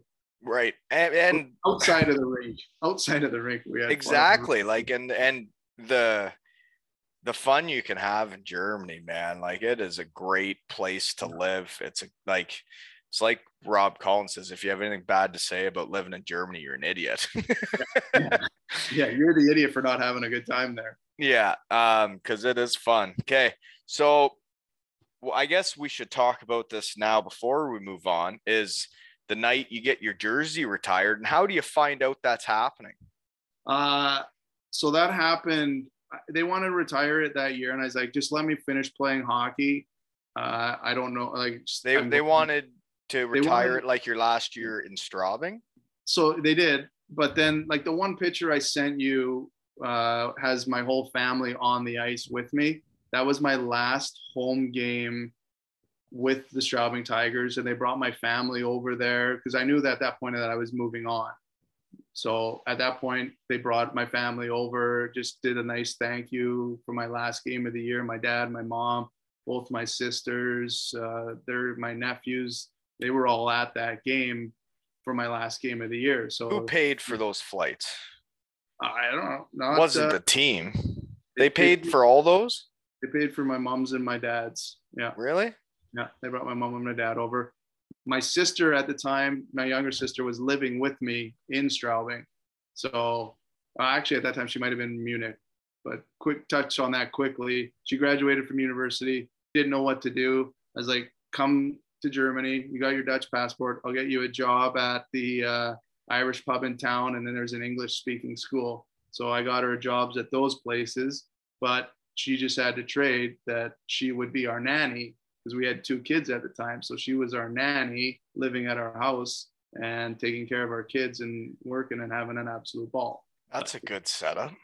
Oh, it was the best setup. And her and my wife lived, she was with us for about three years and it was the best. Yeah. We got along great and it made my life a lot easier. I didn't touch a diaper for three years. It was fantastic. Yeah, those things can stink. oh, God. yeah, when they start growing up though, their shit stinks way different. Oh, that's totally different. Just wait, my sons, uh, you know, they're going through stuff and they start stinking a little bit more as they get older. Oh, okay. I won't get sidetracked about that. Um, so they do that for your last game, but yeah. I want to know then if you knew you were moving on, they know you're moving on. How do you guys all come to that conclusion that like you're gonna go to Belfast and leave Straubing? Uh, so, MBA well, my last year in Straubing, I ended up contract. I became a type one diabetic. So near the end of the year, I got a virus, and a virus attacks your pancreas and kills your insulin insulin producing cells. So I was like, holy! It was life changing for me. I know. Uh, you, I think you had Lee Salters on one. Yeah. I, I spoke with him a little bit about it. He's a type one diabetic as well, and so I really didn't know if I was going to be able to continue to play. And you didn't get that till then. Yeah, like it, it's still called it late onset juvenile diabetes, but I ended up being a 35 year old that had a one in a million chance of contracting it and got it. So I ended up contracting type 1 diabetes. Life changed. Uh, so at that point, I knew that I was going to be done in Straubing and I wanted to do an MBA. My wife previously did an MBA uh, online while she was in Germany and taking care of the kids, which good for her. Day, still to this day, I don't know how the heck she did that. But yeah, yeah. And then uh, so I reached out to a bunch of teams. At this point, I was my own agent. I was doing my own deals in Germany, and then I reached out to my buddy in Straubing, who was starting to become an agent, and he just started reaching out to all the EIHL teams. And Todd responded, and you know asked me he's like hey I, you just got diabetes can you play? I'm like yeah for sure no problem. I had no idea how it would go how it would turn out. Elgin whippier it went all right folks. He won defenseman of the year and led the league in goals. They won the championship so i think it went okay. Yeah so that was it. I signed in belfast went up to belfast and dominated everybody and you finally got to start winning some games eh? Yeah well the last two years in Straubing we won a lot. Like we did well. We is that well. right so you yeah. were how how many times did you make the playoffs in your nine years there? Uh, five. Okay. Is well, that like are you ta- are you counting pre-playoffs or are you actually getting to the dance? Uh, well, the playoffs were the pre-playoffs, and we won the pre-playoffs both years. Okay, then you can count that. Yep. Yeah, we went. That's pretty good then, because yeah, so then there, yeah, then there's still a handful of teams worse than you every year. Yeah, there's like three teams worse. That's good. But another one year we finished uh, sixth place, so we didn't even play in the pre-playoffs. That was the year we lost to Berlin in the semifinals. So that would be fun. That fans would have loved that, eh? Being in the semifinals, the DEL against Berlin. It was just crazy. Straubing has, you know, you could fit six thousand at best. We probably had seven, eight thousand people in there, just mashed in there. Did uh, when I went to visit Kanzi and had a quick sleepover one night, um, was I think that was his first year there. And you guys, did you guys not have to fix up your arena to stay in the first league? Yeah. Well, it was open in the one end. So it was like that's what it was. Off. They were in the middle of doing the renos or something when I was yeah. there, I think. Yeah. So they, it, which, you know, when we played in the second league, it was bloody cold in January and February. And then in August, when you would start, the sun would beat down on the one end and melt the ice. So you kind of had to do three quarter drills. It was pretty comical. Then, yeah, there's some weird situations over there. Well, what's at Augsburg, they still, I don't know if they're still open, but when I was there the last day, they were still wide open and it was cold. Oh, there's there there were some rinks in the second league that were I think they're still the same. Yeah. Crimmitschau, you would have played in Crimmitschau. Oh heck yeah, Crimmitschau, yeah. Oh yeah, they they had that. Uh, was it there that had the lawn on the side of the rink, or was that bad? No, they had the forest at the one end. Um, Okay, yeah, Uh, that was a that was an interesting city driving into. Yeah, no, they're they're like Germany is an interesting place. Like, and you learn so much by going there because like it's weird because like when you go to where West Germany was, like Bavaria, where you were living, and then Yeah. you head to Weisswasser and those towns up there, and you're like, where am I? You know? Yeah. Yeah, as soon as you get to the Wesley, it's like driving from Alberta to Saskatchewan. You just start hitting potholes. Anyone that's driven over the Alberta Saskatchewan border knows that right away. As soon as you get into Sask, it just gets a little bit rougher and a little bit tougher. I won't say anything bad about Michigan. You know, the in-laws are from there, but when you cross the border, the roads just are a little different. Yeah, it is. It hits a little, little different. Um, okay, lost track of where we are again. So then you go to Belfast, play for Todd, and do really good. And how does it go with the diabetes? Like, uh, what what uh, what all changes in your life? What all do you got to do then? Well, uh, when I got diagnosed in Germany, like I, I just I say I, I got so lucky. I got sent to the Olympic hospital in Munich that handles all their athletes.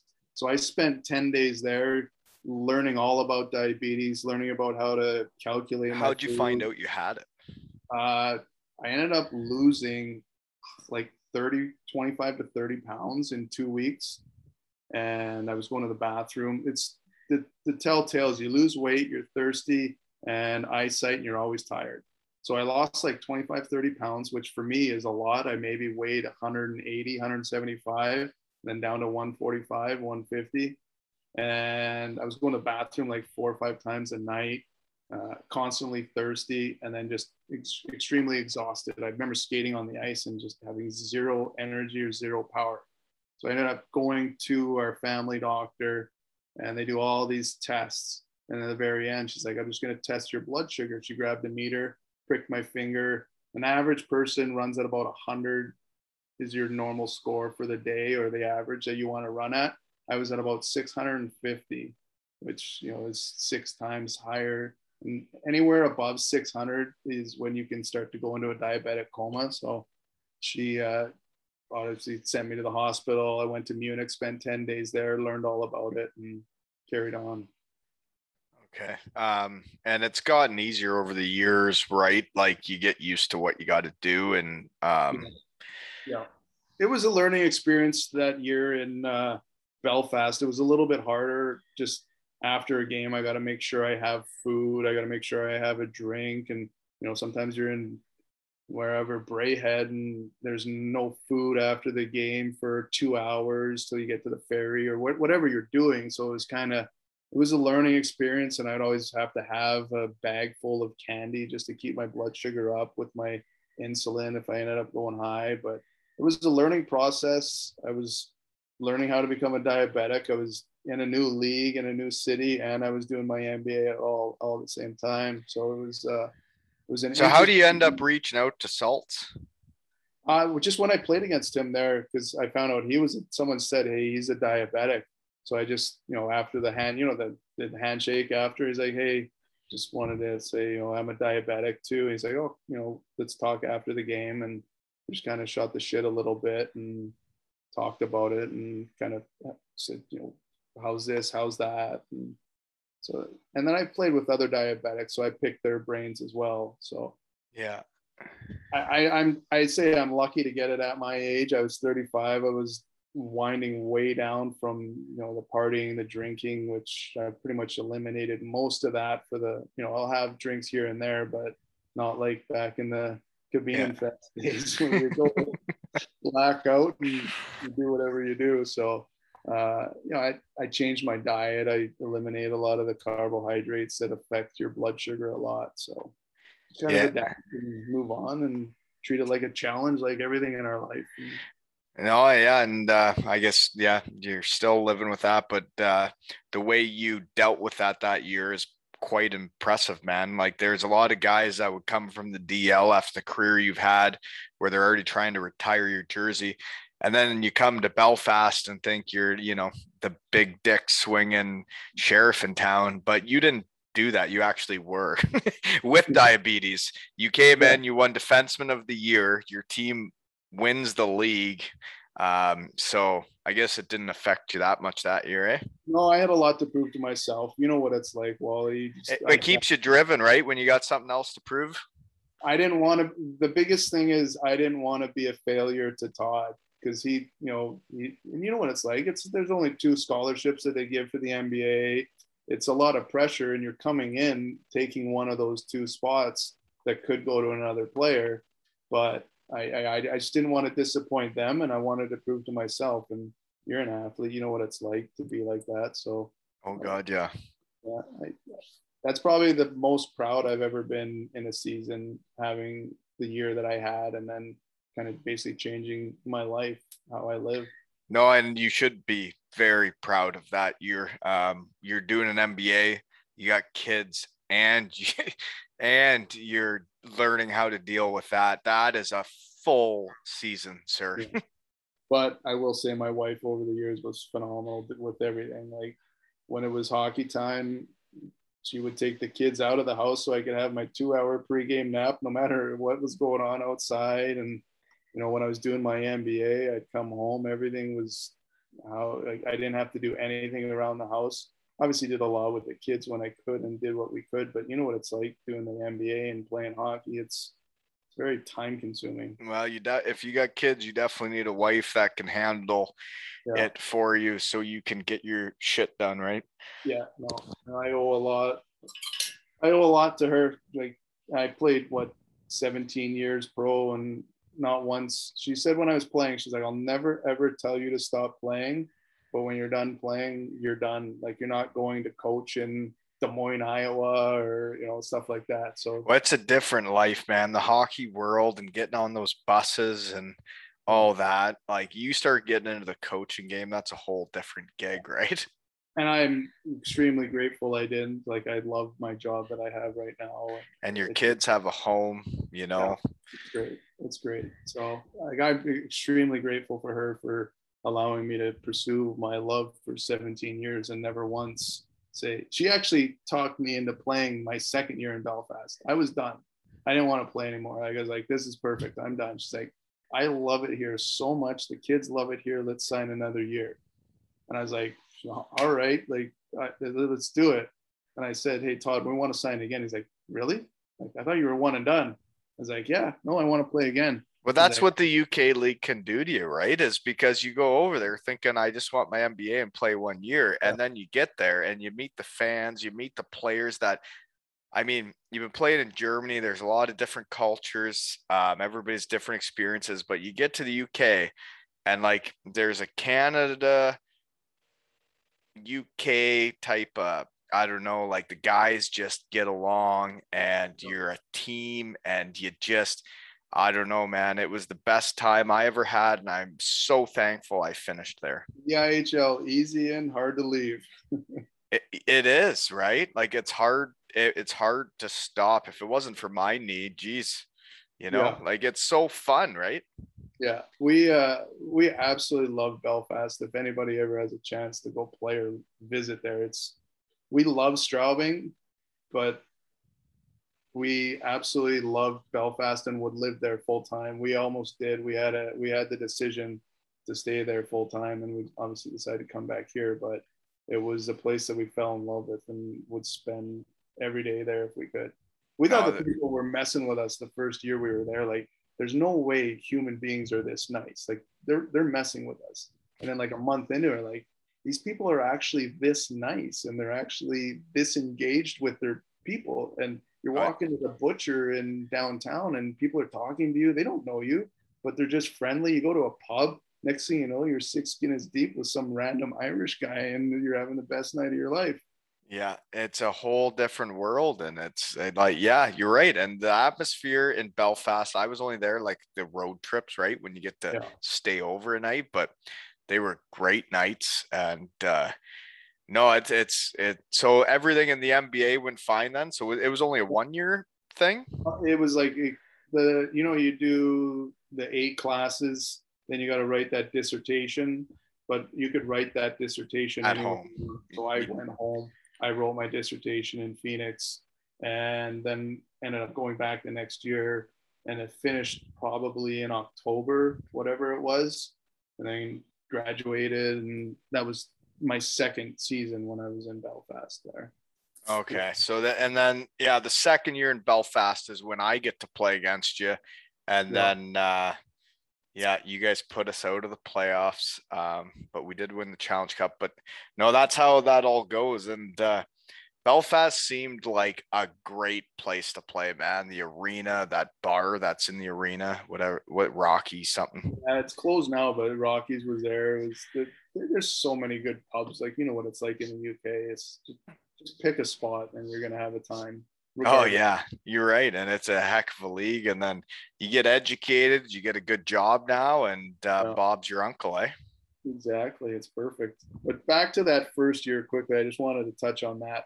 We ended up winning the league with two months left in the season. Like we were that good. I think we So you were on that team. yeah, we went on like a 26 game undefeated streak. Like we didn't lose a game for 26 games, and we just rolled over the league. And by the end of the year, we were playing for nothing the last two years, and it ended up hurting us because we ended up wrapping it up so early that we lost in the Challenge Cup final to I think Nottingham, and then we lost in overtime for the the playoffs finals against Sheffield or whoever I can't remember who it Well, was. when you lose your edge, you lose your edge, right? Yeah, but we still like made it to the finals and lost in overtime in the Challenge Cup. I believe it might have even been a shootout, and then we lost the playoff finals. Like we were that good. Oh, so you were close enough to almost winning the hat trick, or what's Yeah. called, the Grand Slam. whatever it was. But we also got ahead of ourselves too. We're like, oh man, wouldn't it be sweet buying like WWF belts with all three titles on the belt? Okay, yeah. we you know, we Who was all on your team? Who were who were the like Kiefer's there? Kiefer's there, Chevry was there, Saurette, uh, Jeff Szwez came from Germany, who was a tough player. We had Colin Shields in net. We had Murph. Uh, D, we had Jeff Mason. Uh, Mark Garside was a forward at the time, but he plays D now apparently. Cody Brookwell was on the team. I know pretty much every one of those guys so far. Yeah. And then of course the the staple that Andrew Dickinson, the third string goalie there, that was just an absolute beauty. The kid, I don't know if you had a third string uh, Welsh goalie or whatever it was, but this guy would show up every day, love the game of hockey more than anybody on the team, and would just take high clappers and just show up the next And day just eat them. just eat him. And then, you know, he'd get his odd period of play in and it would be like he won the Stanley Cup, which rightfully so. The kid was a roller hockey player growing up and then just decided to strap on pads at 13 or 14 and didn't play any organized hockey really. And Now he's out with a pro team as the third goalie. yeah, and he gets ice time and he's a pretty damn good goalie. You think the kid actually had some tutelage growing up and played as a kid. You never know, you know. Yeah, no, that's awesome. Um, I I heard about that team. I just because that was the year I'm heading to Cardiff, and like I hear Belfast is the tits, and Yeah. I actually tried to contact Todd, the GM of Belfast, Yeah. and he was then with Cardiff, and I end up signing with Cardiff. I actually I heard that when you talked to him. That's a funny story. Yeah. Well, Todd also, when I wanted to resign, was already getting ready to go to Cardiff. Right, and he did, and he signed. Did the, do the deal with you, or Yeah. wow? Did, was that English? Did I say that right? Did he do good. the deal with you Yeah. Yeah. He did. and he then left? And then left, but he didn't. He didn't try to like. There was no. There was. It wasn't even a question to root the family up and go to Cardiff. Like it wasn't. even- Wow, no, yeah. And he wasn't going to do that to Belfast. Like he's an extremely loyal guy. and He's one of the best guys in hockey. And like when you talk about what he did in Belfast, how good your teams were, and now you look at what Cardiff is, like the guy's a bit of a genius and he knows what he's doing, but he gets enough tire pumps around here. We don't need It any more, right? The last thing about him is just too bad he never went and tried somewhere else. Like, What and that's the thing, right? Berlin, like I know he had an opportunity in Berlin, but he, he just seems like a great hockey mind, and it's almost not wasted on the EIHL. I know it's it's easy and hard to leave, but if you actually pursued it, you never know. Well, I know, I know. There, he, the sky's the limit for that fella. But yeah, enough about Todd. His head's big enough as it is. I agree. Yeah, guy doesn't even get back to you all the time when you text him. So I've been ghosted I'm- by him. I've been ghosted by him too. Don't worry. uh, everybody has. Then all of a sudden he'll respond. It's like a week later. You're like, I, I forgot I wrote to you.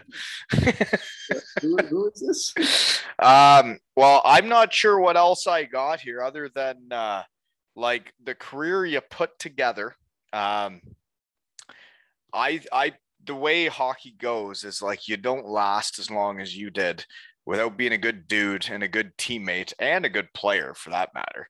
But it's mainly about being a good teammate and dude because even if you're really good, those guys get weeded out in hockey when uh, you get into however many years. Like, you know, people ask around. It's it's like doing this. It doesn't take long to ask around to find out about people, and uh, Yeah. and like you're getting rave reviews. You got a place retiring your jersey. Like, I I I mean, you got to be very proud of what you've done, and I hope your kids listen to this someday and like it. Yeah, well, you know, we'll see.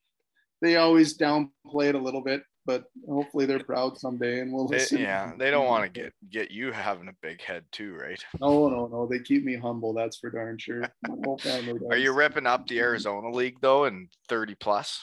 Oh yeah, I'm uh, I'm I'm a, I'm a hot commodity in the 30 plus playing against guys that just Dominant power playing forward now. power forward. Well, power's never been part of my game, but forward. Well, I really, as I really like, I don't know. I uh, when you play against guys and you're like you respect them. Um, I knew what you had done in the DEL, but then I played against you at Belfast and just the way you played. Um, Yeah. like I enjoyed it. I I was like, wow, like if I played with him in Germany, I think that would work. Like the way you were like the the offensive defenseman and I could see how it fit, and um, then being a good dude. And I'm glad you got to win, though. I'm glad you got to go to Belfast and win before you were done. Yeah, no, it was good. Like one in Germany, the second league, one Belfast. That was kind of a nice little crown at the end of the career. I lost the Purolator Cup, which was the Bantam Championships with Lethbridge, and then lost the you know the NCAA National Championship, which still to this day, after whatever 25 years, still hurts. Can't even think about it half the time. But I can uh, imagine because, like, your college buddies are like your best buddies in all of hockey, right? And to lose with them, I couldn't even imagine because we knew we were going to lose at Western Michigan. I couldn't imagine going into the national championship with my buddies from Western Michigan. I couldn't even imagine. It uh, that is still to this day the closest team that I've ever been on. We still have uh, group text message the '96 Tigers, and we always, you know, someone's birthday, we'll chat, we'll tell a story in there. Like it's it's the closest team I ever had, and it was something special that you know I feel sad for some people that don't have. Everyone's got a close team. There's always that one team. That was definitely the team that when I look back after my four year college, 17 years, that that was the team that I, you know, was the closest to my heart. We didn't win, but it was just something special with that whole team. Oh yeah. And then like at the age you're at in college and everything, it's fun growing up with the guys and going through all that. Um Yeah. but yeah. Um well I I thank you for making this work with me. Um and thank you for making the time to come on with me. No, it was my pleasure, Wally. I appreciate you reaching out and uh, pestering me a little bit. You know, just Oh, wanted to say congrats on a nice podcast. I enjoy listening to it on my 35 minute commutes to work on the odd day. I'll pick a player that, oh, I played against that guy. And I think uh, this was in my brain for years. Like, man, it would be great to tell stories in the minor leagues. And little I- did I know, Wally, two hockey tales was already going. no, I yeah, I thought of it one day and it didn't take me long to decide to just do it because as soon as I thought of it, it made me so happy and it's made me so happy since and that's why I do so many of them is because I I think all of the guys like you that have lived all over the world and like you got jerseys retired in Germany, man. Nobody in Straubing, Germany is going to wear number 24 again. And like probably nobody around Arizona or nobody in your hometown even fucking knows that, right? Yeah. Well, the men's league I play on, I don't even get to wear 24. There was a guy, Tim Jolly, that was wearing it already with the Mustangs. Like, I wouldn't even get, I didn't even get 24 when I got here. I got big time by my buddy. You're gonna have to take him out for dinner or something, eh? Well, he, he's my golf league buddy too. So I, I, you know, I, I, out of respect, I let him wear 24. You know, he's he's earned it in Phoenix, so it's his jersey. yeah, it's all about the town, right? It's yeah yeah, exactly. Oh man, no, but it's it's really cool that you got to experience that, and uh, that only happens by like being a good dude and being a good guy in the, the community and a good teammate. And uh, yeah, got a lot of respect for you, and I did playing against you, so way to go. Well, yeah, I appreciate that. I think people have had enough listening to me and you talk. So okay. So this has been another episode of Two Ales and Hockey Tales with Alfie and Wally.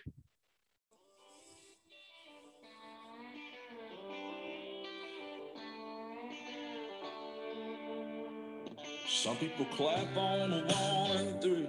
Some people clap on a two and four. Some people don't join at all because they got no rhythm, and that's all right. Some people they drink too much. Some people don't drink enough. Some people are just like me. I hope y'all forgive them. I'm like Scott, I'm like Gold band. I'm like Peace Out